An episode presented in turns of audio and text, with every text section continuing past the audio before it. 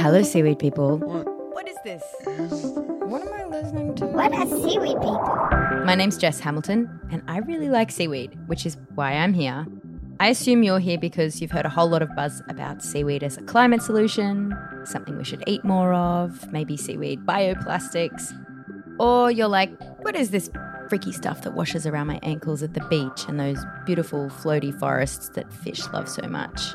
Well, you've come to the right place. So, obviously, this is a podcast about seaweed, but it's also about people who are doing great things in the sea or in the lab, working in research or conservation, uh, making food, restoring habitats, putting all their good brain stuff into repairing some of the damage caused by life, human life, on Earth. Some of them are kind of seaweed adjacent, but they're all excellent and you will learn so much. This podcast is produced mostly on Gadigal Wangal land in so called Sydney, which always was and always will be Aboriginal land.